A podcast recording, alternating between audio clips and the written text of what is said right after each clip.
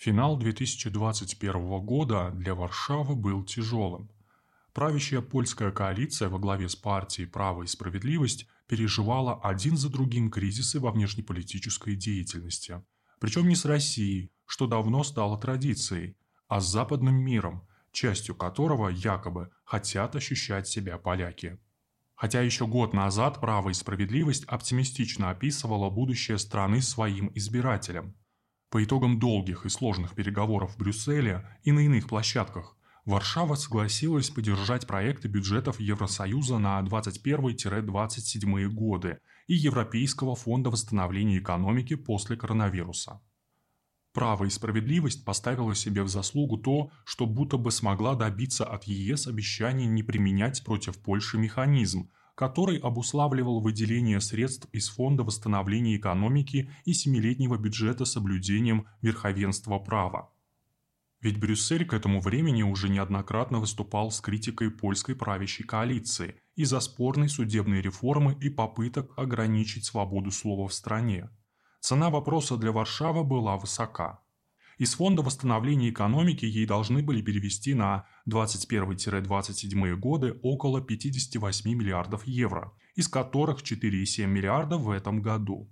Несмотря на проигрыш в президентской кампании Дональда Трампа, лучшего друга поляков, Право и справедливость рассчитывала на то, что администрация нового президента США Джо Байдена продолжит политику блокирования газопровода «Северный поток-2», а также не оставит без внимания инициативу Троеморья, где Польша видела себя лидером.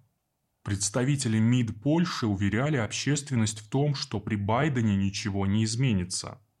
Так Варшава акцентировала внимание на звонке госсекретаря США Энтони Блинкина, который во время первого разговора по телефону со своим польским коллегой Збигневым Рау пообещал возобновить польско-американский стратегический диалог. Посылы поддержки со стороны США были крайне важны для права и справедливость, ранее все поставившей на карту Трампа. Однако очень быстро ситуация стала меняться. Руководящие органы Евросоюза активизировали массивную атаку на польскую правящую коалицию. Помимо политических инструментов, в дело пошли судебные. Одним из тяжелых осадных орудий оказался суд Европейского Союза – принявшие ряд решений, которые в Польше восприняли как покушение на суверенитет и независимость страны. В июле суд Европейского Союза потребовал от Варшавы немедленно прекратить работу дисциплинарной палаты Верховного суда Польши, а в октябре ввиду отказа польского правительства сделать это, обязало его выплачивать 1 миллион евро штрафов в день, пока национальное законодательство не будет приведено в соответствие с нормами ЕС.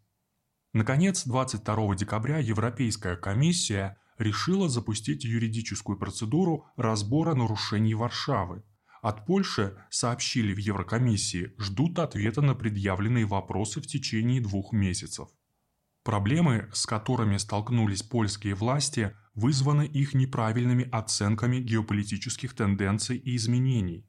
Варшава полагала, что США будут заинтересованы в развитии Центральной и Восточной Европы как субъектного региона, противопоставив его Западной Европе, прежде всего Германии.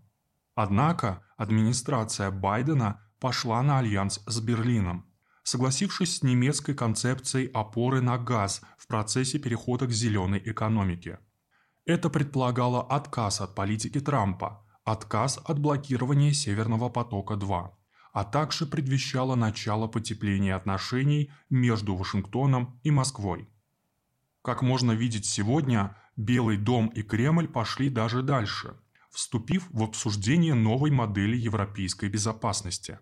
В такой ситуации антироссийская и антинемецкая политика польской правящей коалиции делает ее маргинальной в глазах Вашингтона – который переходит на принцип информировать Варшаву, а не консультироваться с ней. Это первое. Второе.